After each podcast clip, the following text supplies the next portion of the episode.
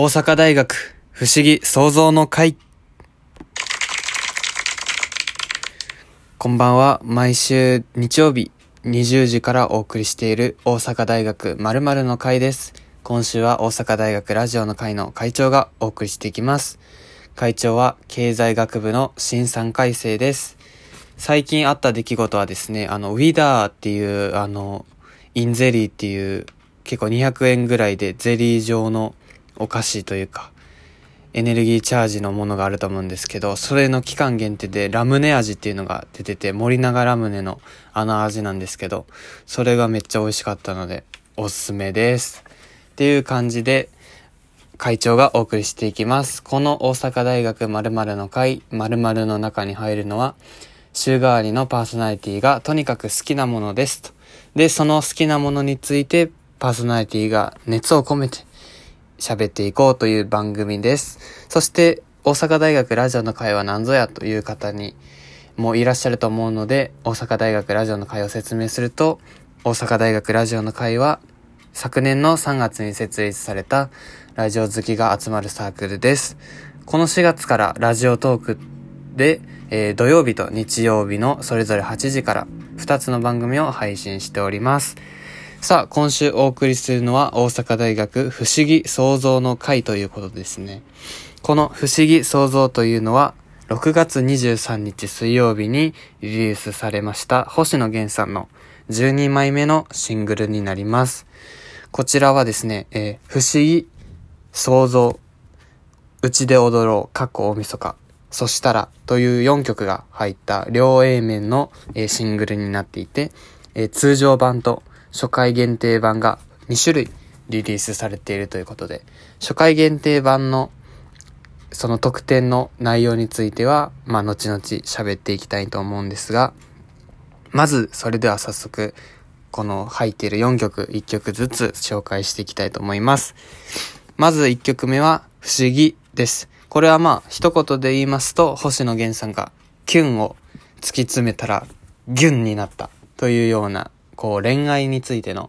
歌であります。まあこの恋愛についての歌なんですけれども、一個、えー、注釈しておきたいのが、えー、ゲンさんはあの、ガッキーと結婚されましたけど、まあ決してそれのエピソードから書いたわけではなくて、星野源という人間にとって、えー、キュン、恋、愛とはこうだっていうものこう、突き詰めた曲になりますので、そこは知っといてください。まあ、この曲はですね、聞かざる恋には理由があってという TBS 系列で、えー、つい先ほど、えー、6月22日まで、えー、放送されていた、えー、聞かざる恋には理由があってという、横浜流星さん、川口春奈さんなどが出られている、まあ、ラブストーリー。のドラマの主題歌でありまして、まあめちゃくちゃいいところでかかるんですけれども、えー、聞かざる声についてもね、いろいろ話したいんですけど、時間がありませんので、ぜひ TVer とか Paravi とかで見てください。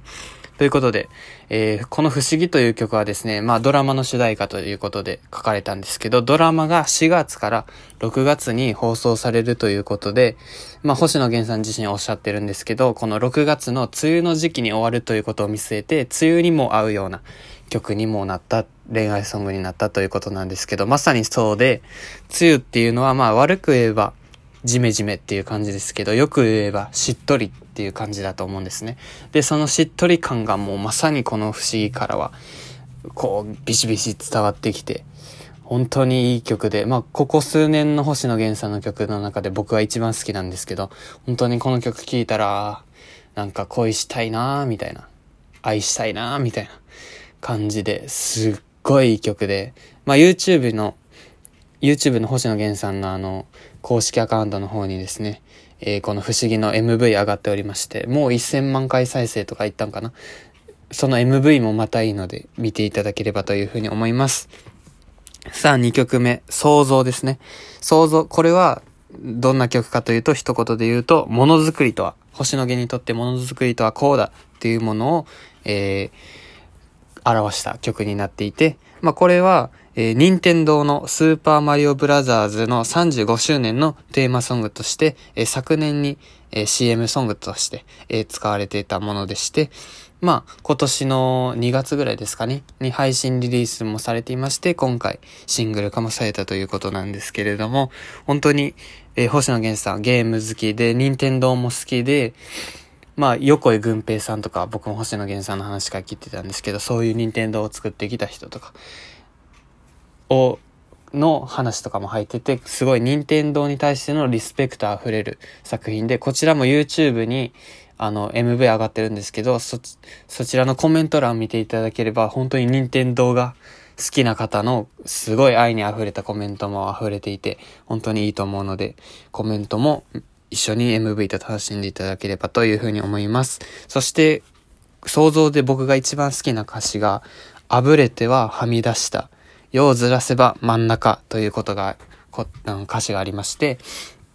まあ、星野源さん自身、こう、幼い頃から、いわゆる、こう、多数派マジョリティではなくて、どちらかというと自分の好きなものとかがマイノリティなものだったりして、まあ自分もそういう経験が、あなんとなくあるっていうんですけど、で、普通そういう人っていうのは自分をこう変えて、マジョリティ側に行ったりすることがあると思うんですけど、この歌詞では、この、よっていうマジョリティをずらして、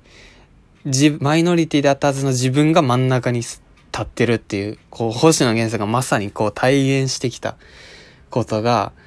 歌詞として現れてて、その星野源さんだからこそすごい体重の乗った歌詞になってて、すごいいい歌詞だなというふうに思います。さあ、そして3曲目、うちで踊ろう、過去大晦日ということで、うちで踊ろうはですね、えー、去年の4月の緊急事態宣言一発目に出る直前に、えー、インスタグラムの方で星野源さんがアップされた曲でして、まあ、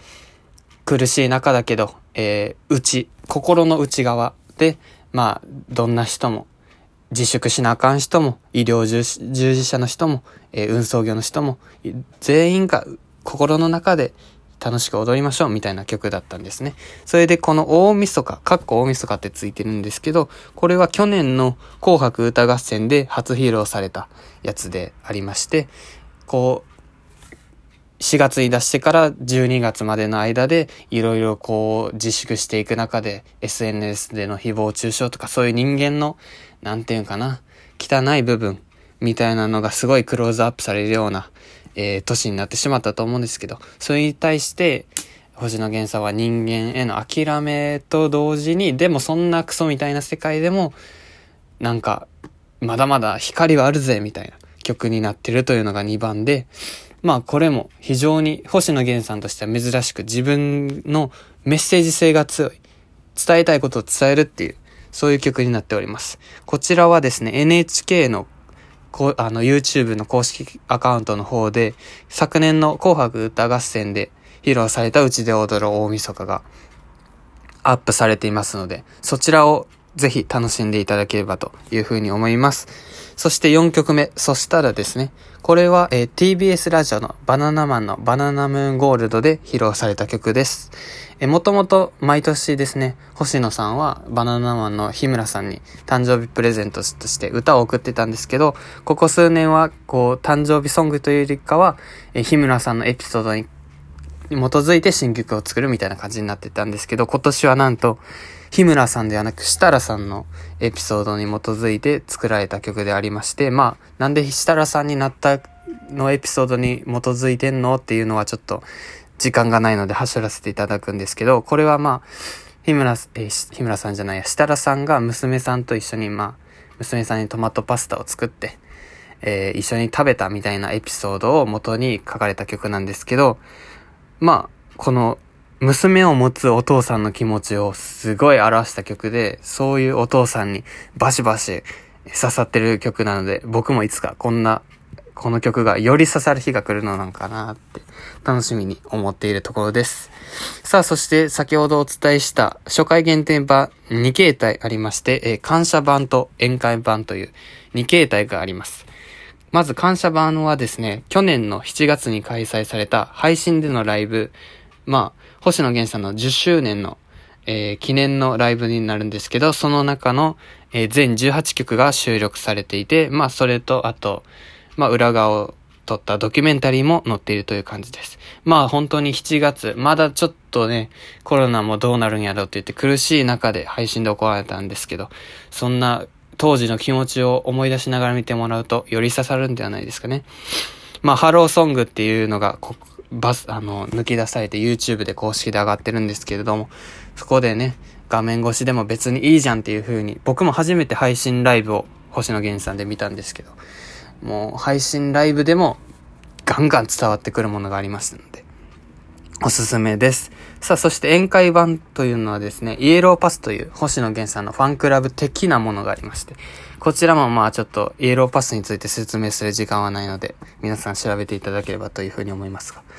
えー、こちらで、まあ宴会ということで、ライブが前半あって後半は、えー、一緒に